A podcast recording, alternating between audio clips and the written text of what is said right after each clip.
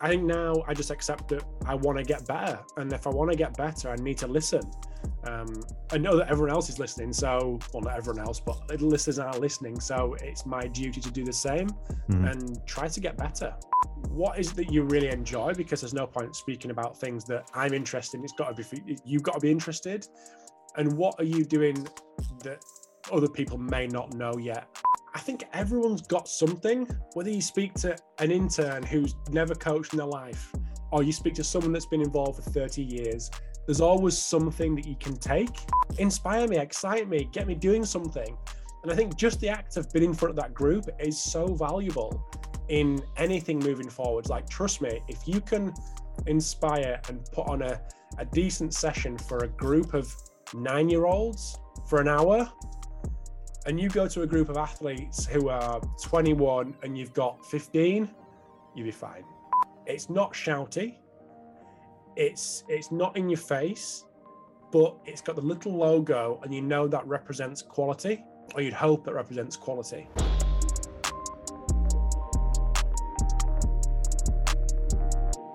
Welcome to this new episode. Before we get started, I'd like to thank our sponsor for the podcast, Moxie Monitor.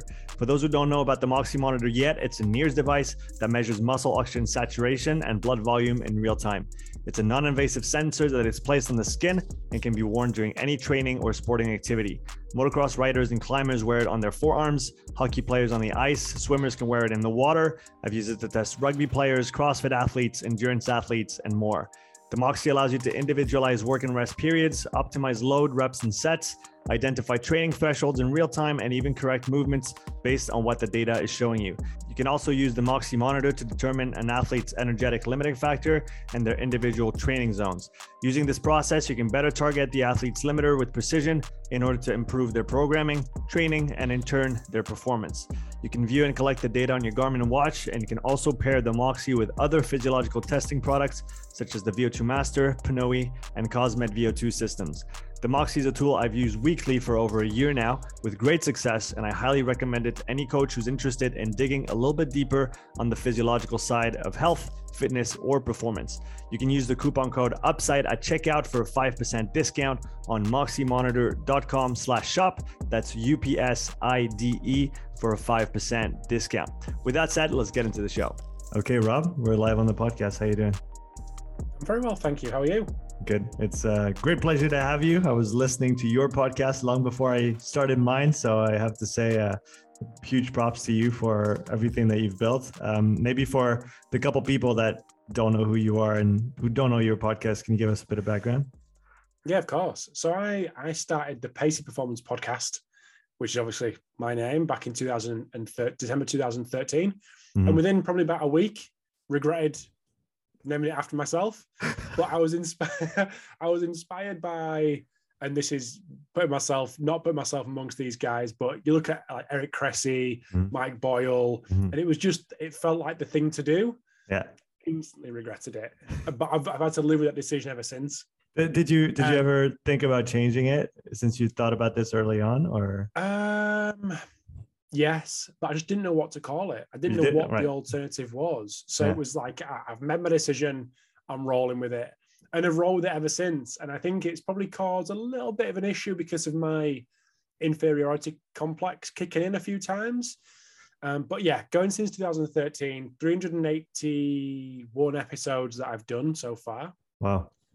So it's been a weekly podcast since 2015, I think, or like 2014. Speaking with people from around the world in high performance positions, high performance directors, high performance managers, heads of sports science, heads of strength and conditioning, and just getting an insight into what they do. Like that was the selfish thing that I wanted back in 2013, and I wanted to give people a reason to talk to me. Like, why would Mike Boyle speak to Rob Pacey? He probably would have, ironically. The thing is, he probably would have done, because these guys, Mike's a good guy, and there's lots of good guys and girls out there. But I felt like I needed an excuse for them to speak to me, which was a great excuse. And I actually thought at the time, I was in a job where I wanted to get out and I wanted to have a new challenge. And I thought that building a network through doing a podcast could help do that. It didn't do that. It didn't get me a new job. What it did do is something better. It created an audience, and it gave a platform for these top practitioners to share what they do.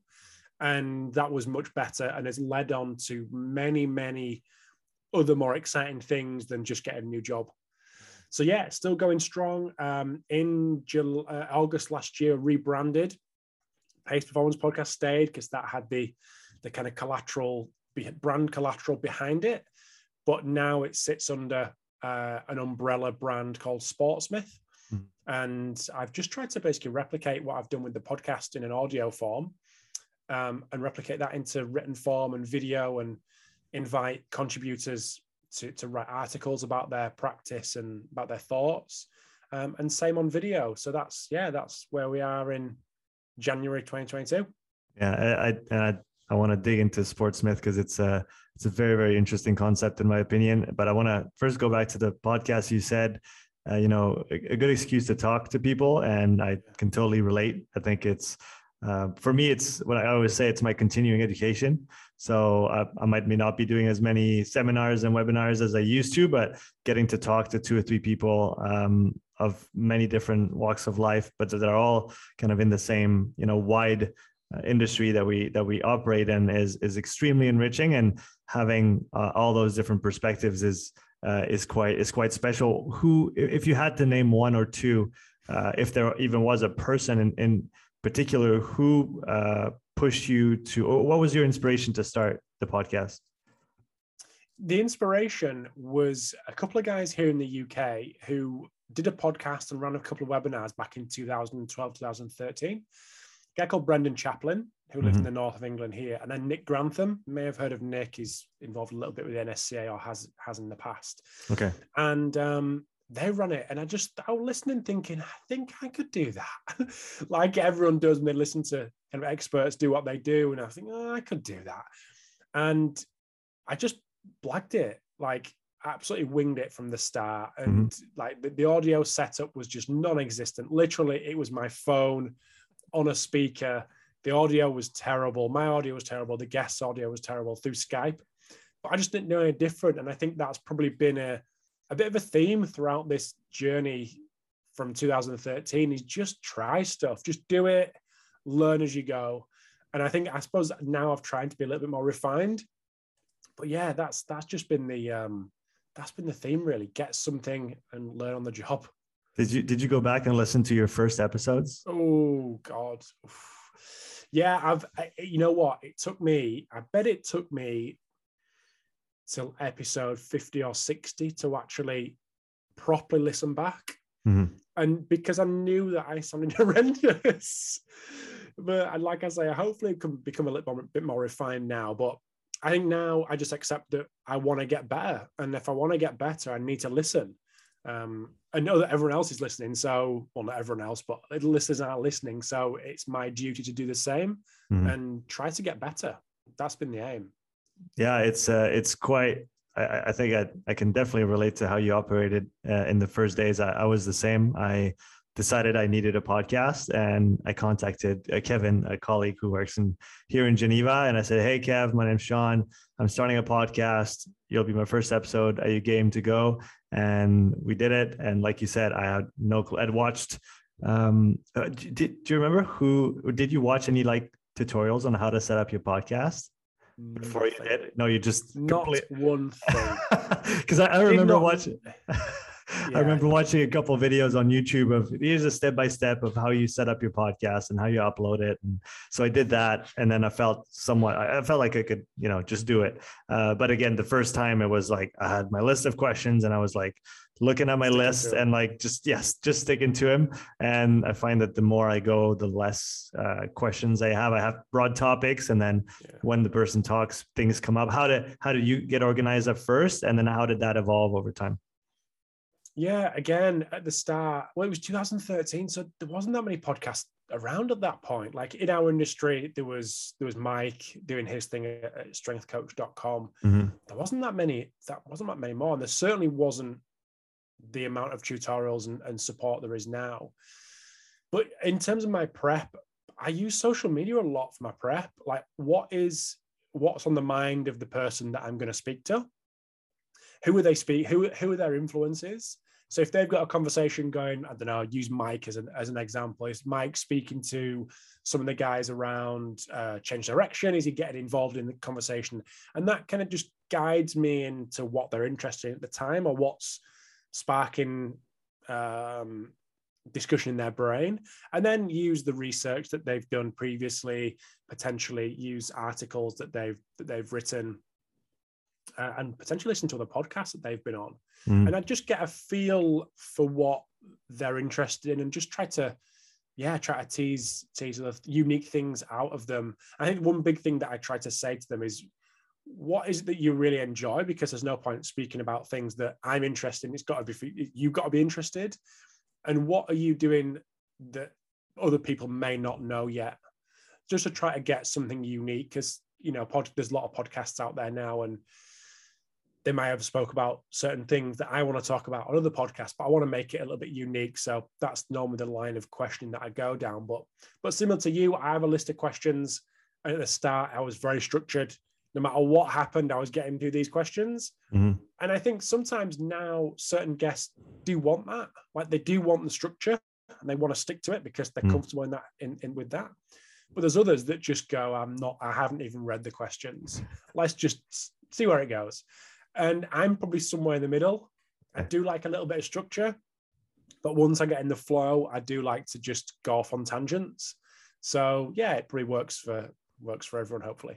It's funny that you mentioned the fact that you always ask them what they enjoy talking about, which I did the same. I sent you the few topics, and I at the beginning I wasn't sure if that was the right thing to do. You know, should I be asking the guests about the topics, or should I be just guiding the thing from A to Z? But it's somewhat, I guess, comforts me in my approach to hear that you're doing the same, because. And at the end of the day, like you said, it makes sense to bring out the best in the person that's on the other side. And sometimes there's people that you interview that you know really well, and other times they're maybe completely new to you, but very maybe interesting. And it's probably better to get some kind of a general idea of what they're into before you go in, so you can at least kind of guide your own train of thought, right? 100%. I mean, there's been a few that I've jumped on a call with beforehand, a couple of days before, had a bit of a chat for half an hour. And it's those ones that I think you get the reward from that initial interaction. Mm-hmm. So when you do jump online, it's more time consuming on both sides. It's often difficult to do, but I think you do get the rewards on the back end with the outcome of the episode, because things are ironed out. Maybe a little bit of awkwardness is ironed out. You get a bit of an idea who that guy is or who that girl is, and just getting an idea of what they're interested in, so you can guide things from there. So that's worked out pretty well for me, but not always doable, hardly ever doable. Right. But like I say, you do get the rewards. From a schedule standpoint, if we keep talking about rewards, what would you say your podcast has brought to you? What have been the big things over the years that you've gotten from the podcast? Right. It's everything that I do now, I can trace back somehow to the podcast. Like, I haven't got jobs directly because of doing the podcast, but I've got jobs because of the network that I've built from the podcast. I've got jobs from that. But thankfully I'm self-employed now. So it's given me the ability to do that, has the podcast and things that have spurned off the back of it. But most importantly, it's given me the opportunity to talk to some cool people. And you're talking to people in Australia, you're talking to people in Europe, most of which you're never, ever going to meet in person, some of which do and become friends and become kind of confidants and acquaintances and whatnot. But I think that's the biggest thing for me, is the diversity of people that you get to speak to. And it still baffles me that when you can email someone and they go, yeah, I'll jump on. I've got an hour to give to you to speak. And it's great. Like, it's humbling, I guess, for people to be able to give up their time and just to have a chat. And at the start, I was I'm super interested in what these guys and girls do day to day. Like, I'm really interested in that. Like, what I do in the gym, what I do on the field, how they do things. Now I'm really interested in them as a person. Mm-hmm. It's kind of morphed. And we do touch on the X's and O's in the podcast, of course. Yeah. But I think if I went solely my way, I'd just be diving into the, like, people's families and like, yeah, why they do what they do. So that's pretty a bit of a transition for me. Yeah. I again, I can, it's really funny because, I mean, you started way ahead, but I can completely relate to the path that you've been on and the types of conversations. I recorded one this morning with Patrick Funk. He's a CrossFit coach in Germany. And we did not talk about training. We talked for an hour and we didn't even touch on training. We talked about work-life balance, entrepreneurship, lockdowns, sleep and self-care. And we didn't touch on training, and I absolutely loved it. And I find myself more and more, especially with people that I get on a second time, or a couple people, one stands to mind, Brian Mann, where we just went straight there and we didn't talk about VBT. We didn't talk about anything else. We just talked about life stuff, and it was really, really enjoyable. What do you think it is about those topics that make them so enjoyable to exchange on? I don't know. I just think it's a natural evolution in as people get a little bit older, maybe people get a little bit further on in their career, and the softer stuff does become more relevant and more pertinent in people's lives. Like, people have kids. I've got a 6-month-old, and I'm interested in thank you. I'm understanding how people deal with parenthood and how they, you know, again, work-life balance, as you mentioned. It's all these things that you're not only dealing with at work or as part of a job or a role that you're undertaking, but it's just part of it, like life. And I think that's the stuff that I enjoy, and that's probably reflected in what I listen to. Okay. However, one thing I'm conscious of is going down the softer skills, communication, leadership, all these kind of things that are quite buzzing around our industry a lot. I think you can be guilty of gravitating towards that versus the solid knowledge base and the craft of what you do. And I think, have we gone a little bit too far that way in the softer stuff? Potentially, because it's, well, for me, it's a little bit easy to consume than diving deep and developing that knowledge base. I think we've just got to be careful. I think that's where I'm conscious when it comes to the podcast is, yes, I want to know about the life and the intricacies of how this person works, but I also want to help people develop that knowledge base through the sharing from the guests. So definitely a combination of the two, I think. Would you say that maybe that evolution in how you, or maybe the topics that you're most interested in diving into, reflects the natural evolution of maybe a coach and the coaches that I've listened to you from early on, where at the start, you just need to know how stuff works and you just need to see it all, and you need to kind of piece it together. And I feel like once you get to that point, then you can start being like, okay, so now, and not that you should do it only in that sequence and that you have to wait to get number one to go into the softer skills, but I feel like the evolution of the softer skills maybe comes after the development of a broad knowledge base on all things training. So you get kind of the science first, and then you get the art. Would you relate to that? Yeah, no, absolutely, 100%. And that's what I was kind of getting at with, are we making that?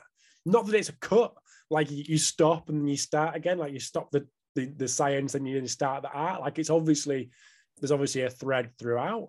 But I just get conscious that people get influenced by books that the certain coaches are reading, and they're on culture, they're on leadership, they're on communication. I'm like, if I was a 22-year-old coach, like, is that should I be going down that track so much, and at the potential expense of the knowledge base that I should be potentially developing? Like, I think we are, and I'm probably the worst at it, guilty of that a little bit. Okay. So yeah, that's just my thoughts on it. You talked about, well, how much is brought to you since the beginning. And again, I can 100% relate to that. It never got me a job per se, but I've stopped actually counting the number of things or opportunities or chances or contacts that I've had from the podcast, because now it's just, like you said, part of everything that I do. Would you would you recommend that people start a podcast in 2022? I think it's harder than people think. Not the act of the interview, but I just edit everything else that comes around it. I read a little stat the other day, actually, and it was from Apple, and it was, I think, about April 2021. Mm-hmm. And was it 2 million? They hosted 2 million shows on Apple, but only 24% had got more than one episode. Wow. What? 24%? 24. What was it? Let me just get the stats in my head. Was it 20? It was 24%, but 56% had got more than 10, or the other way around, potentially the way around. Anyway, okay. What it worked out to, in a word, was 90% of podcasts don't have more than 10 episodes. Mm-hmm. So if you've got more than 10 episodes, you're already in the top 10% of podcasts on Apple. Happy days. Congratulations. Yeah. So yeah, it's harder than people think, because there's so much that goes on around it. The planning, the logistics of lining it up with the guest, the obviously distribution that comes off the back of it. Mm-hmm. In just, if you do the podcast and don't tell anyone about it, no one's going to listen. So the distribution on social media, there's all that rabbit hole that you can go down there. So yeah, it's hard.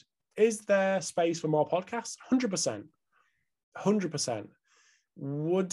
Would I be getting into it if I didn't start the podcast in 2013? Would I be doing it now? I'm not quite sure. How would I do?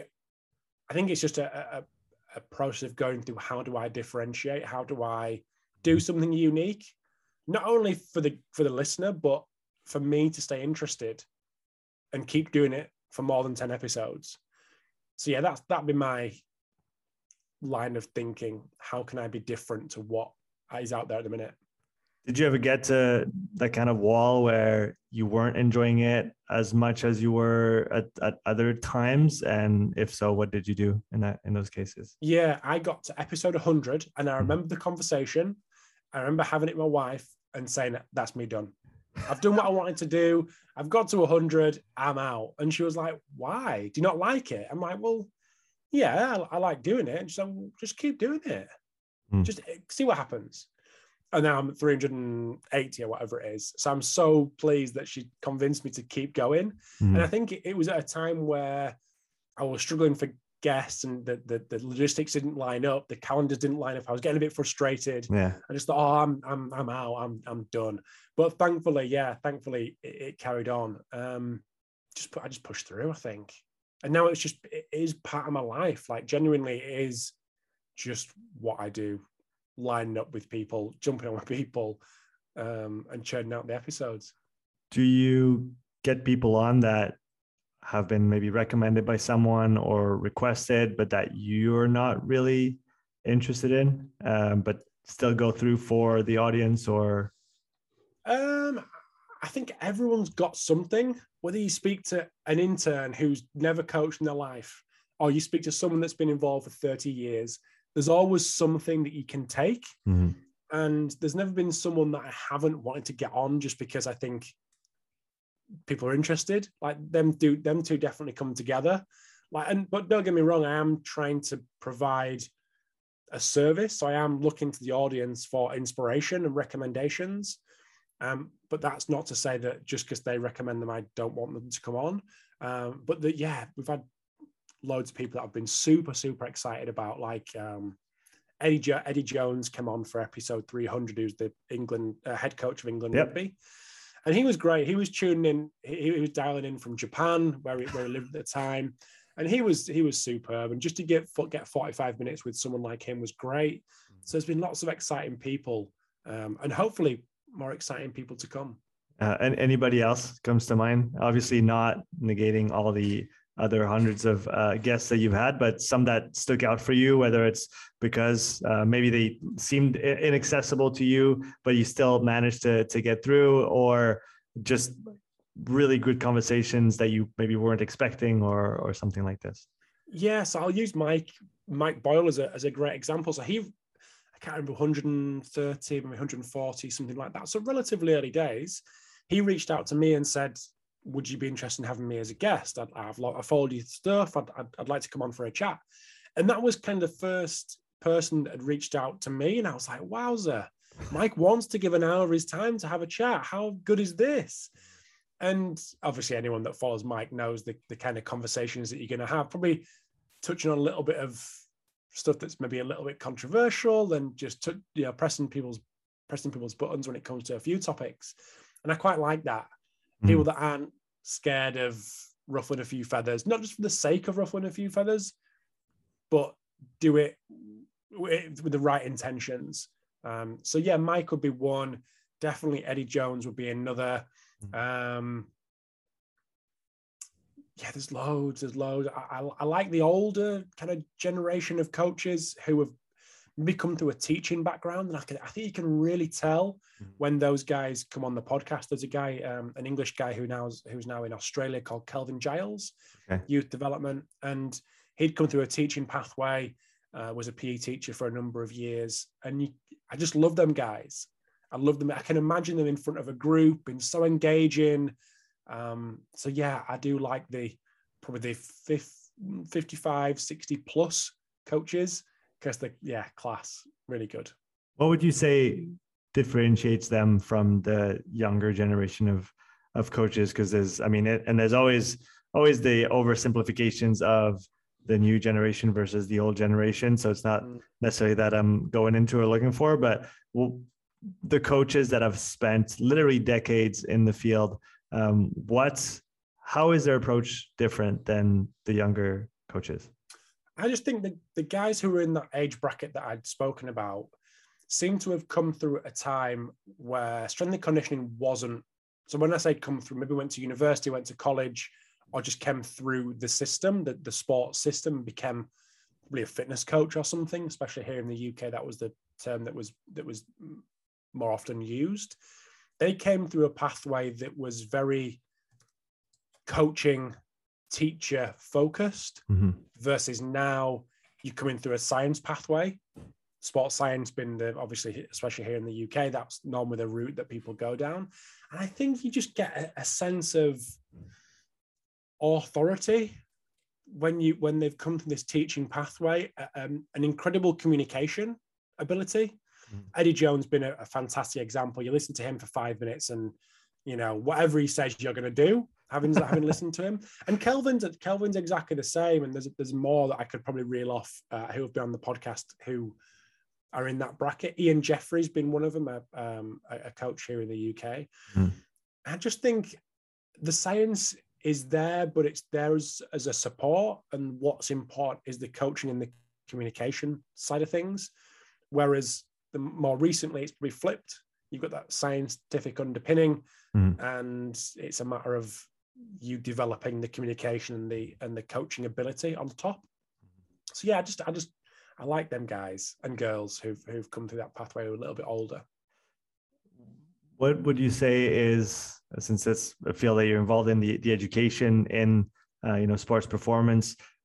Is there a right way to go through it? Is there an ideal way to come through and learn and then apply and then get practice and improve? Is there an optimal way, would you say?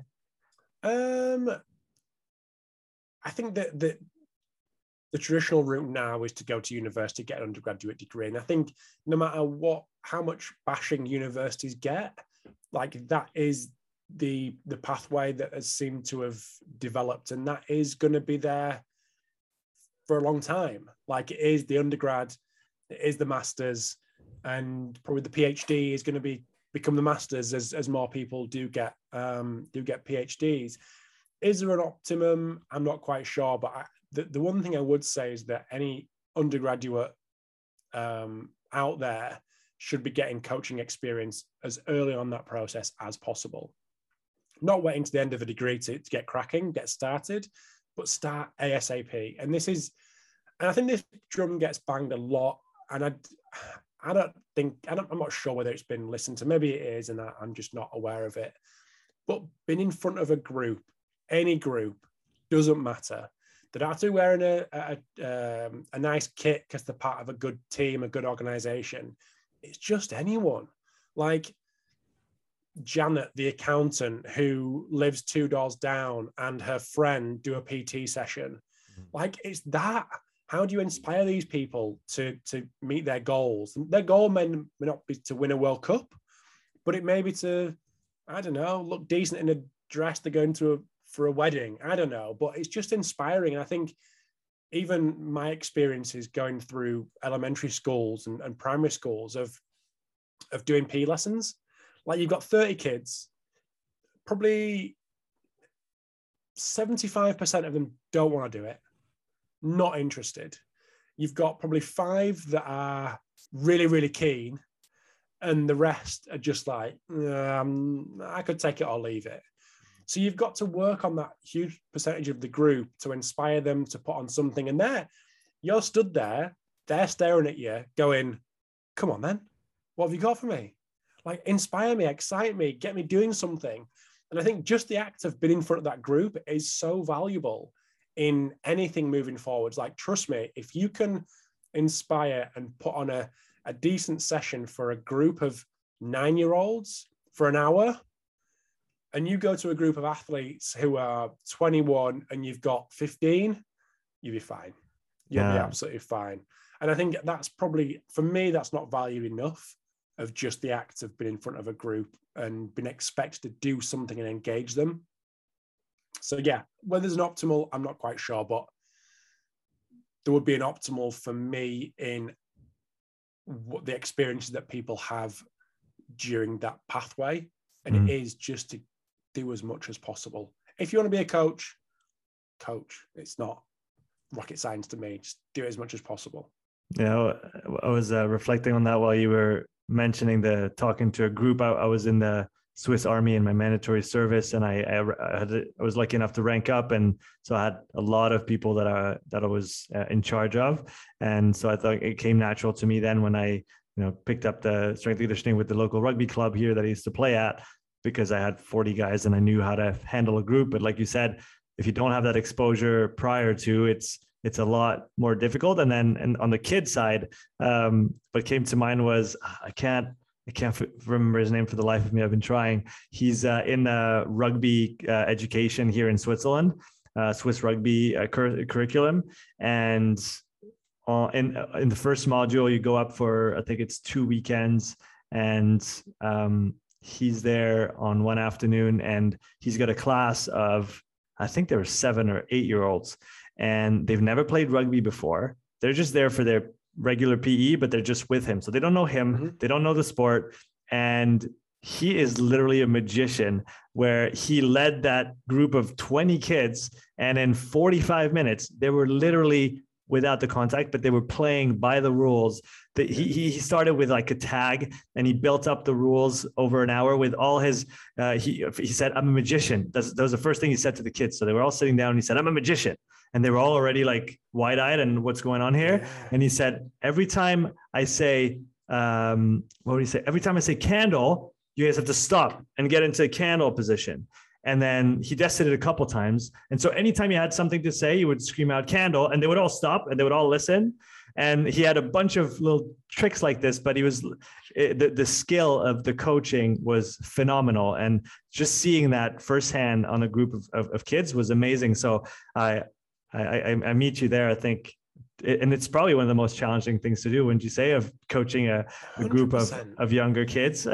And it's the structure. It's setting up the session so it flows, so you haven't got any downtime. Mm-hmm, so the kids can, I don't know, be pulling each other's shorts down or hitting each other or, getting into fights. It's just this constant flow of the session with good solid discipline, like the candle thing. Mm. Like, get them to stand still with a bunch of 7-year-olds. Like, you shout it, they're not doing it. Why would they? But make it cool so it's appealing to them to do it. Mm. Like a candle. Brilliant. So yeah, I think that can offer so much to anyone to work with a bunch of kids, like a bunch of 7-year-olds, 8-year-olds, just to control the group, the flow, the communication. They're making it fun, appealing to what they want to do, but also getting what the coach wants out of the session as well. going back to you mentioning that everybody's got something interesting to bring to the conversation, did you always have such an open mind about what you could learn from every individual, or did the podcast process bring you around to thinking like that? I think definitely the podcast has helped, because like I said, the amount of the diversity that I've had through, I don't know, through different ages, through 25-year-olds to 75-year-olds, people in positions of authority like a director of, to people who are a little bit lower down the chain. And I think it definitely has done that. I probably haven't explored that as much as I probably could. There's always been a thing that I've toyed with the idea of, and that's getting like a group of interns on, mm-hmm. and just getting their take on their development through the industry, or their take on how they're been developed as coaches within their organization, what can be done better, what's been done really well. And I think that's probably something that I haven't explored enough, of getting the, not to be disrespectful, but kind of lower end, beginner end of the kind of coaching pathway. Mm-hmm. But no, I think no matter who you get on, there's going to be something interesting to talk about. But the sad thing is, and I think you'll find this as well when you publish something on social media, more and more it's dependent on the name. It's dependent on the name. It's dependent on the following that that person has, which is quite sad, but it's just the reality in the world that we live in. So it's hard not to be guided by that, especially if you've got sponsors that want downloads and want listens, to not be guided by the social media following of guests is a tough, it's tough. Mm-hmm. It's tough. And especially when you look on Instagram, you've got people with 60,000 followers, 70,000 followers who've got influence. To tap into their audience is almost not an easy win, but they bring people with them. But is that the way to go? And I think you've still got to evaluate those kind of people to see if they fit the values of what you want from the podcast. And what's making it even trickier now is that people who are legit and have been around for a long time and doing great work are seeing that as a valid way to build their own audience. Mm. So you've got the guys and girls in the audience of 100,000 who have done really well to build that, but maybe haven't got who don't align with the values that you want to bring to your podcast. But you've also got people who've got 100,000 followers now who do. So you've got to be really careful of, just sticking to your principles, I guess, and evaluating who's done what and how. Mm-hmm. Yeah, I think sticking to principles is what sticks out to me, because at the beginning I was debating, okay, should I do it in French or should I do it in English? Because I speak both. And I had guests that I wanted to speak to in French who don't speak English, and vice versa. And in the end I said, fuck it, I'm doing this for me and I'm just going to do both. And if people want to, they just learn the damn language if you want to listen. Yeah. And same with who I want to invite on, is there is that aspect of, well, now I can start inviting bigger names because mm-hmm. I've had other names on before, so they're more likely to say yes. But then there's also I enjoy talking to people that maybe don't even have a following or are even hard to find on social, because like you said, you can definitely get something out of everyone. I've been surprised a few times where I've had guests with a big social following and had very, very low numbers on the podcast, and then some people that are barely on social, and I get some really decent numbers as well. So there's definitely a trend where if they come with a bigger audience, like you said, you're more likely to get some numbers. But then there's also you could also get surprised in all of this. Besides the logistical challenges that you mentioned before, has there been other things on the podcast side that have challenged you? It's an interesting one, because I was going to come back to you with a similar question. I'd like to get your take on this. It's particular people, and I obviously won't mention any names here, but it's particular people who conduct themselves in a certain way on social media that, although can share great knowledge and potentially have great knowledge, that your values don't align with how they come across and how they present themselves on social media. So whether that be I don't know, slightly offensive posts or misogynistic posts or offensive posts or swear, you know, over the top swearing. And I think I'm more conscious of that now and how I pick and choose, not pick and choose, because that feels like I'm playing God here to a certain extent, but I think I've got to look after my brand. And if I'm aligning with another person who does not hold the same values as I do when it comes to presenting themselves, should I invite that person on? I think that's a big thing, especially when that person may have a big engaged audience, and that person would offer such good knowledge. So that becomes a real challenge of, and I've changed my stance on this a little bit, probably in the last year. Okay. Before I was like, I'll let that slide. That guy's got good following, good information. It ticks all the right boxes. It doesn't really matter. Mm-hmm. Now it does matter to me.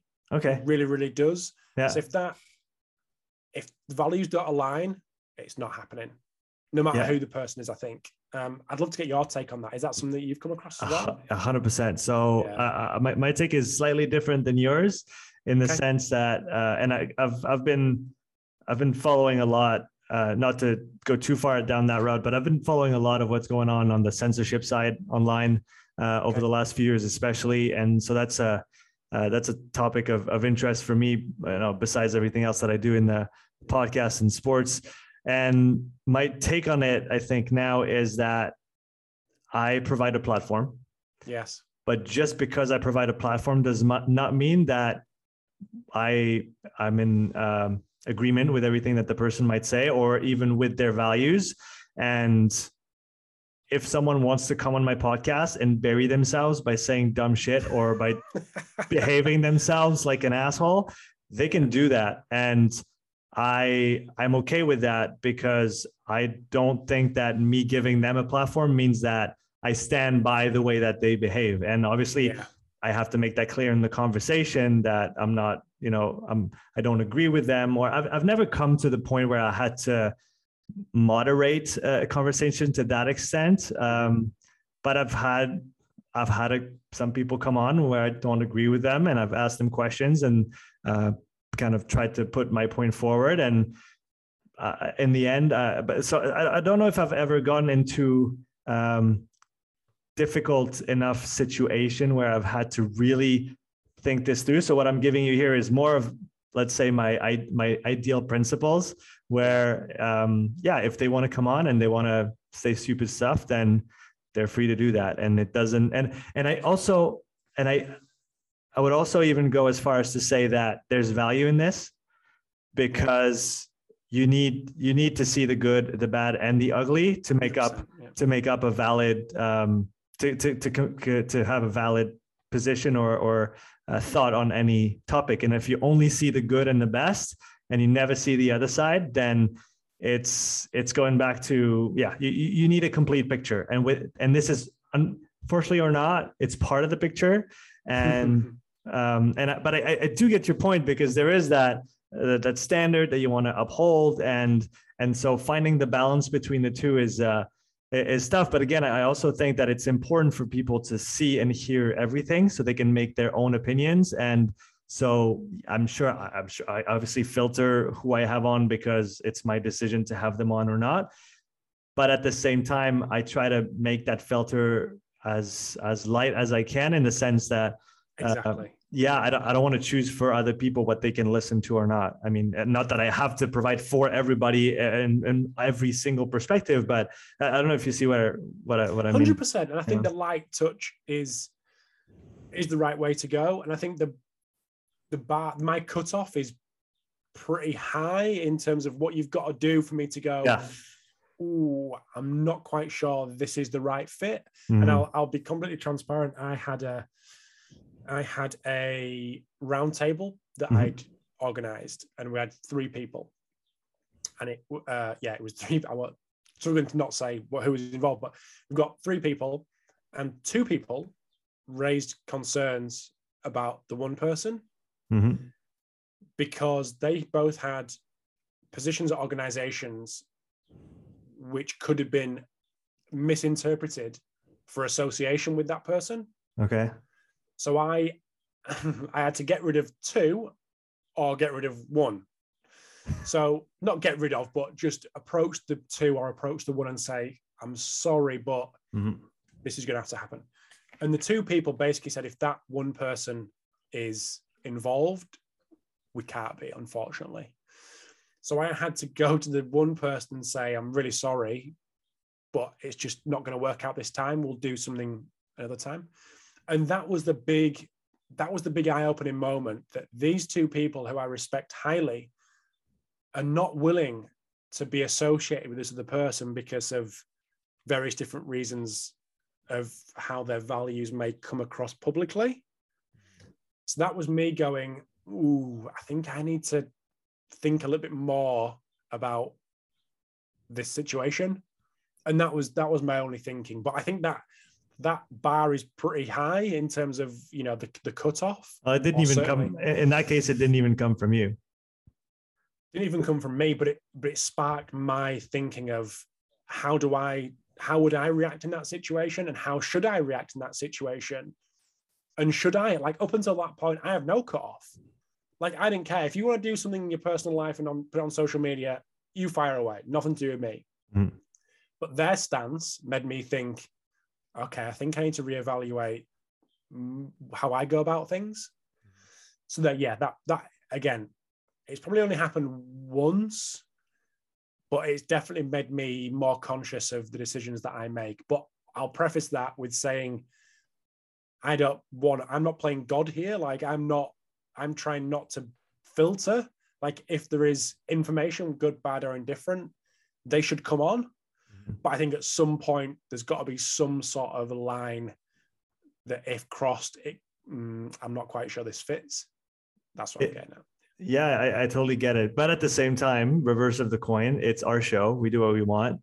And 100%. If we decide to not have someone on, we can make that choice. Did you, yeah, without going into names or anything, but on the two, let's call it the 2v1 situation, were you then more inclined to be favorable to the two people position or to the single person position, in the sense that did you say, think about the implications for the people that might not want to be associated with someone, or the other way around, where you thought, well, it's maybe you have to almost double down and say, well, if those people don't want to be associated with that person, maybe there's a good reason that that person needs to have a more of a voice and have their point put across, or maybe someone who disagrees with them actually talk it out versus just not associate at all and have no conversation. Because I mean, and that's my take, and I'd love to hear yours. We can't solve, in today's world, it's just so evident. We can't solve any problems if we don't have conversations. And so for people to have different opinions and different perspectives is important, but it's even more important to then bring them together so they can reconcile, or at least expose their own perspectives, their respective perspectives, and then for people to either make their own, or for those people, if they're involved in more of a dialectic process rather than a debate process, to find truth and find solutions and try to meet somewhere in the middle. I don't know if you see where I'm going with that. Yeah, question. 100%. And I think in this situation, there's always context in this situation. Now oh God, I feel like I'm getting in deep here, but it's fine. The two had a professional relationship with the other person. It wasn't I've never spoke to that guy, I don't have anything to do with him. Like, they'd met, but it was recent actions that had sparked both them people to go, I'm not quite sure that this relationship is good, because from their employer, it could potentially look like that in support of that person. From association, if their job could have been, or it would have been maybe awkward or something. Yeah, I think it was solely to do with the perception of the organization that was employing them. Okay, that if they were to be seen together, the power of association would be seen as a negative for them. Right. So essentially, they self-censored because of the organization that they were a part of. Correct.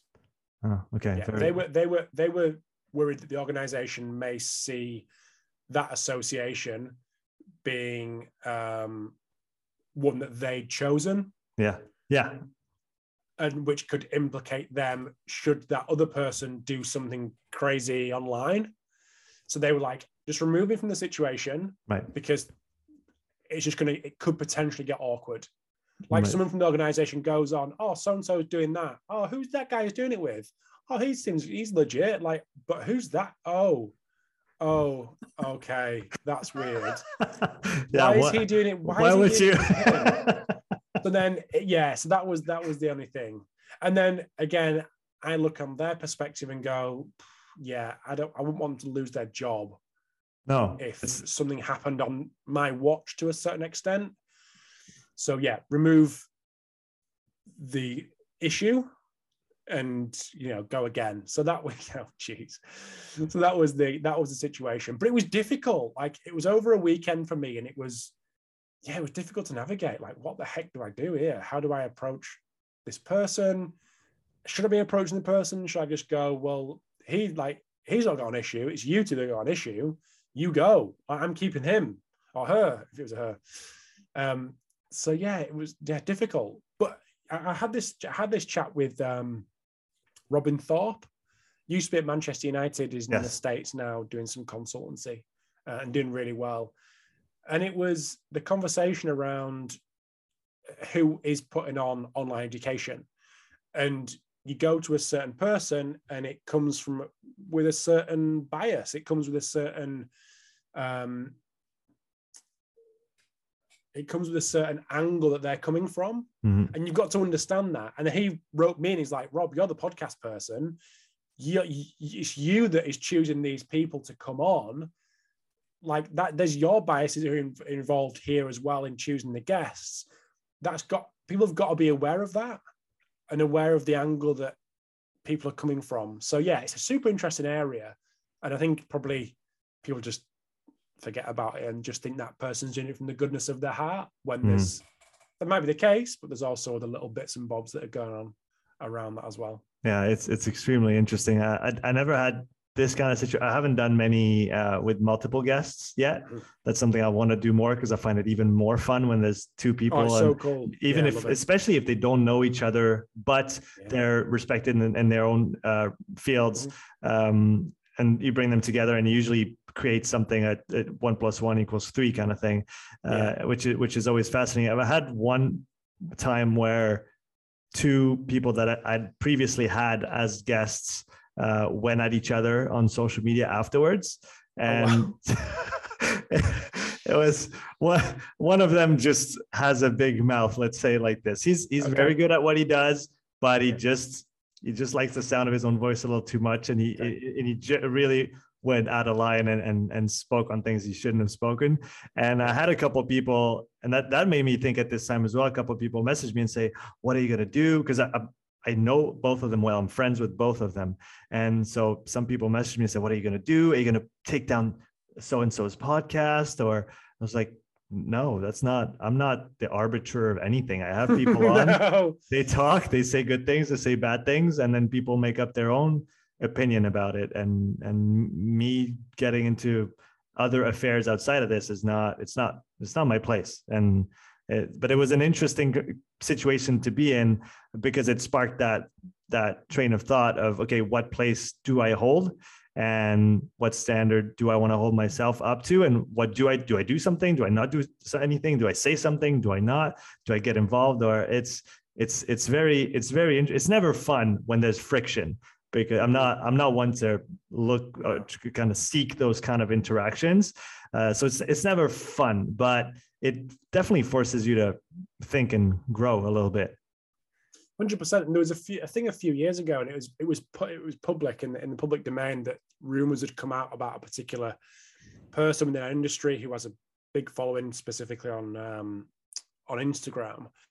And I'd had that person on a couple of months before that, and these public revelations had come out about his personal life. And I got a few messages from random people saying, have you seen the reports on what so-and-so's doing? Are you going to take his podcast down? I was like, no, absolutely not. Like, and that really just that contradict what I'd said before. But it was like, we did this 6 months ago. Like, it may be just paper. How do I know whether that's true or false or whatever? I don't know the ins and outs of it. So yeah, but I don't know. People, the old cancel culture. Yeah, I don't know. It's a weird one. It definitely is. What's the future of podcasting? Because I feel like I see it as being in the twilight zone right now, where you're on all those different podcasting platforms.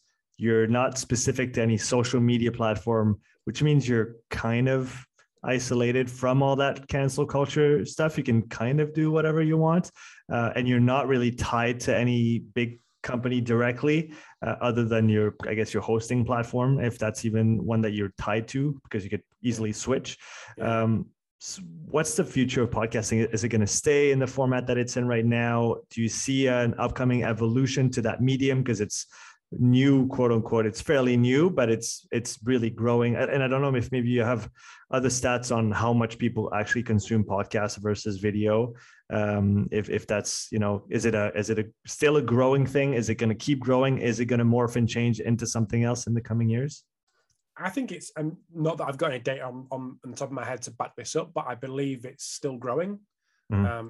And like, just from my experience back in 2013, no one knew what a podcast was. And now there's podcasts and everything. I think it is becoming very much a mainstream medium to consume information. And you've got Audible, similar thing, obviously audiobooks, and people just get into the rhythm of educating themselves and listening on the go, whether it's walking the dog, it's cooking the dinner, whatever it might be. So I think for now, things are positive for podcasting. One thing that I do get frustrated with is the lack of information on data, on listeners. Very, very frustrating. Like, just anyone out there doesn't know. I mean, you may be slightly different. I would assume not, but you get location data of where people are. You get downloads.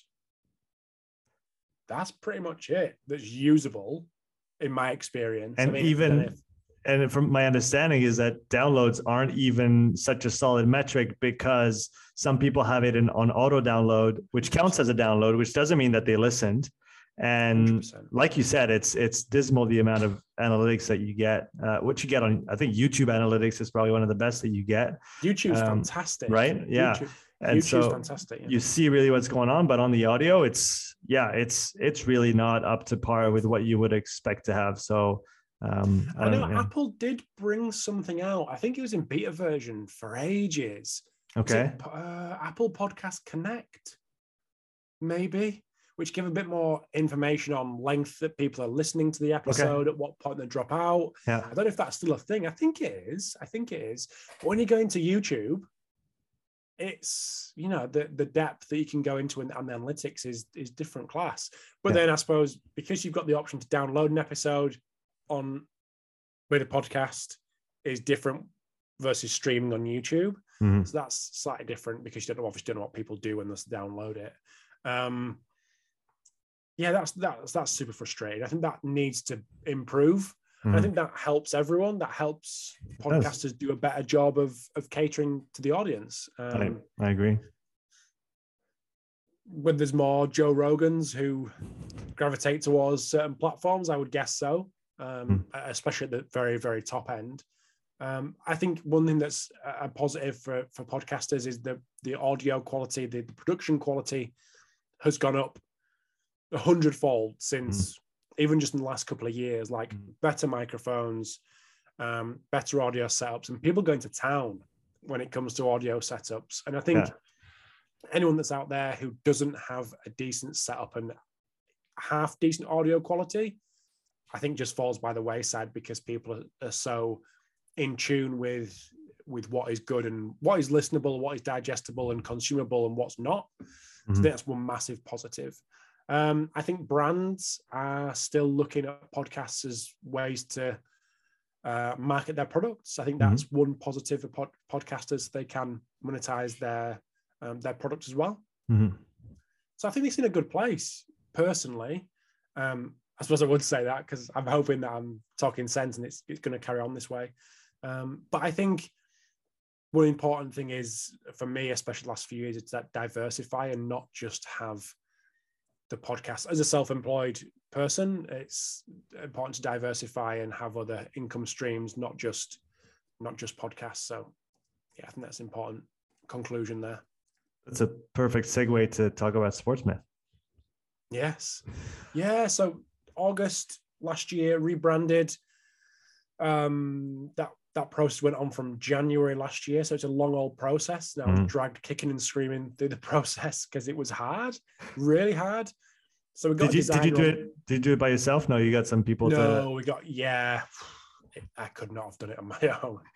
So we got a designer on board and filled in a sheet, like, what do you want this to be? And I think a blank bit of paper, what are your aims? What are your values? And one thing that really I enjoyed the process of was this like continuum. Is the brand masculine or is the brand feminine? Like, where on this continuum is the brand? Is it calm or is it aggressive? Like, where is it? And we had loads of these, and we kind of, and I say we because I had a guy helping me. We kind of navigated through this of where it should be, and that gave him a bit of an idea of where he wanted to pitch it. And then it was, okay, names.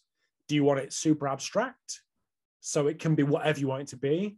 Do you want it super focused, so instantly people know what it is?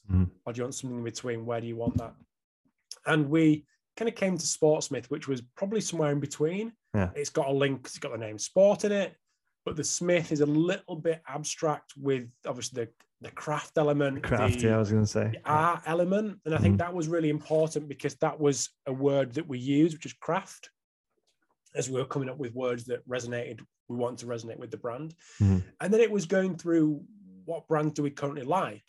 What do we want to model it on? What inspiration can we get? And the one thing that I've always said when talking about the branding process was me gravitating towards something like Ralph Lauren. Okay. Like, imagine like a Ralph Lauren polo shirt. It's not shouty. It's not in your face, but it's got the little logo, and you know that represents quality, or you'd hope that represents quality. And I think that's what I wanted. I didn't want it to be red, like black, super masculine, because that's what I had before. I kind of wanted to tone it down a little bit, and I wanted to have it a little bit understated, which is probably not something that our industry does particularly well. I think it's all, like, when you think of like CrossFit or you think of the brands that are out there, it is quite in your face, it's quite masculine, and that's fine. But I just wanted to just take that back a little bit, and something that fit more me personally of what I would want to represent. And then we come up with the name, the logo, and all that kind of stuff. It took ages.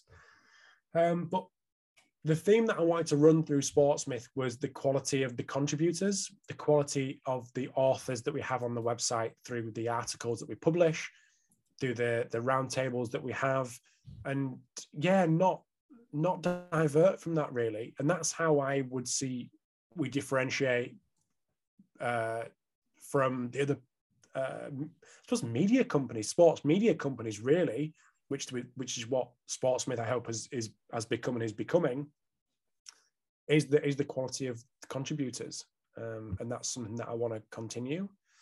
So yeah, that's what it's about really, and using the podcast as the kind of the hook to get people in, because that's kind of what people know. Yeah. But then come inside, have a little look, and look at all this other content that's there for people to get educated and share knowledge and experience. And yeah, that is Sportsmith. Can you give a bit more detail on the type of content that you'll find there? Is it a subscription platform? Is it these online courses? How did you frame it all? Yeah, so at this moment in time, everything's free. So everything's free. Wow. The only why? Great question. So I didn't think that I had the equity in the non-podcast content to be able to charge up front. Okay. So what I wanted to do was build the trust again. So I think I've built some sort of trust with the podcast to then leverage that, but build trust with the more rounded content, which is articles roundtable videos, written Q&As. What else have we got? And I'll tell you about some things that are up and coming as well, but build trust there as well. And one thing that I wanted to do was pay contributors. That was a big thing for me, was to be able to pay people who were putting their time in to contribute to the site, which we all know, people in our industry, everyone seems to have to do everything for free. So that was a big thing for me as a person, to be able to give finance to these people who are contributing. And the one caveat to all that is I wanted for people to give something to go on Sportsmith. If it wasn't going to be monetary, because I didn't feel I had the brand equity to be able to command that, I wanted them to at least give me something, which was a buy-in to the content, and a bit of a thank you for the content. So that was an email address. So everything apart from the podcast is behind an email address. So one email address, one password, you're a member, and job done. That's it. And that is one, for the reason I've just said, about to bridge that gap between free and paid, and to give me a bit of assurance that I had contact details should I want to then flip to a subscription service, which is the long-term business goal for it, but a lot to do in the meantime. But in terms of offerings, we've got the podcast that sits under there. We've got weekly articles from experts in our industry, which I'd like to branch out into other areas of our industry as well: sports analytics, sports data, physiotherapy, whatever that may be. And we've got the roundtables, and we've got a research review service that is launching in March, which will be cool. That's great. Again, my bugbear for research, and this is because I'm just not clever enough to digest it as I should, but helping other coaches do the same. Keep up to date with the research, but digest it in a way that is pretty up to date with where we are as a society, really. And then a few of the things that are going to come off the back of it that are going to be on Sportsmith, and going to, for the time being, at least for the medium term, be for free. So yeah, hopefully it's rounded offering. That's the idea. It definitely sounds like it. And that brings me to the next question. We were talking about the place of podcasting in 2022. If we talk about the place of online education in 2022, it just like podcasts have flourished over the last few years. It seems to everybody's got an online course to sell. Everybody's got some webinar, free or not, that you can take. So how do you position yourself in such a market? And is it or not saturated yet? What's the lay of the land from your perspective, since you've put your 2 feet in it? Yeah. So from an online course perspective, that is something that is in the pipeline for Sportsmith as well. But again, you look around and courses span from university courses that are 3 years long to a guy speaking for 20 minutes over a PowerPoint presentation. People are calling any of that, the two ends of the spectrum, courses, and anything in between a course.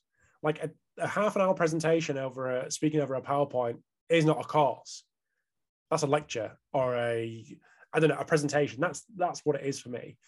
So what I didn't want to do is get sucked into that scenario where I'm saying this is a course and it's just someone speaking of a PowerPoint presentation, probably poorly designed and poorly delivered. So it's trying to up the production value of what a course actually is. So when people attend that course, they think, wow, this is highly produced. The video's top quality, the audio's top quality, time and effort and resource has been put in to make my learning experience the best it can be. And that's where I want to pitch Sportsmith courses. And I think there's numerous different ways that it will go, but that is the essence of it. How can I create a really cool experience? Not just learn the content, but enjoy it along the way and feel like I've been catered to and someone's done this for me, again, as opposed to stick a PowerPoint presentation on, talk over it, job done. Yes, that's my thinking anyway. how do you build that experience outside of the in-person world? Because I mean, we both know that going to a seminar is great, not only for the content, but for the people you're going to meet, the time you're going to spend with them, that human aspect that we all need, especially in 2022, after the 2 years we've gone through. So how do you reconcile that and make it as, I don't know, a human comes to mind, as human as possible through that online process, or despite that online process? Yeah, so we have this term here in the UK that seems to be a bit of a buzzword, blended learning. Okay. The blended learning approach. And that's the kind of approach that we're going to go down with the courses, is to not only offer evergreen content that is pre-recorded, pre-produced, etc., but have some interaction with experts, whether that be Q&As, whether that be troubleshooting, whether that be just going through the content that is the pre-produced, but going through it with a nuance as part of a Zoom call or whatever it might be. So it's not going to be in person, so to speak, but there is interaction with people in online setting, so that blended learning approach can actually take place. And I think that's really important. And there will be, not to say that there will not be courses that are solely like evergreen content that people can tap into whenever they want. But I think for me, the important thing is to launch a product that has that blended learning approach, that has the pre-recorded, that has the workbooks to work through, the questions to answer to make sure people are learning and taking in the information, having the chats with the tutor or whoever it may be, to have all this thing playing out at the same time to make sure people are getting the best experience. Last question for you, Rob. And first of all, I want to thank you for today. It was a lot of fun being able to chat podcasting with you. A little meta, but I'll take it. It was a lot of fun. Where would you like to see Sportsmith in 5 years? From a business perspective, I would like to see it being a little bit more rounded and pulling in different areas of sports performance, like I mentioned before, sports, data science, data analysis, physiotherapy, psychology, a bit more rounded, more 360 view of performance. I think that would be one thing. And I think I want it to be the go-to place for sports performance practitioners to learn, whether that be through a research review that takes 10 minutes to read, or a course that is 20 hours long, and everything in between, in different mediums, whether it be written, verbal. That's the idea. To kind of hit each continuum as much as possible. That's fantastic. Well, I obviously wish you all the best. And now, where can people find out more about Sportsmith? Sportsmith.co and on Twitter and Instagram, Sportsmith HQ. They're probably the best place to go. Shoot up to the website. Follow me on Twitter and Instagram. Yeah, that's where all the updates are coming. Well, the links will be in the show notes. Rob, thanks again for coming on. It was a lot of fun. Congrats on everything you've done in the podcasting world so far. Like I said, I was listening to yours well before I knew I was even going to start one. So I look forward to continuing on that, and I wish you all the best, man. Thank you very much. Cheers for having me. Pleasure. Take care. Bye, mate. Thanks for listening to this episode. If you would like to support the podcast, please take a few moments to leave a written review and a 5-star rating on Apple Podcasts. If you want to watch this episode again, you can find the full video recording on my YouTube channel. You'll also find hundreds of hours of free content, all my podcasts, my thoughts of the day, structured presentations, and more. So don't wait, go subscribe, and I'll see you in the next episode. Take care.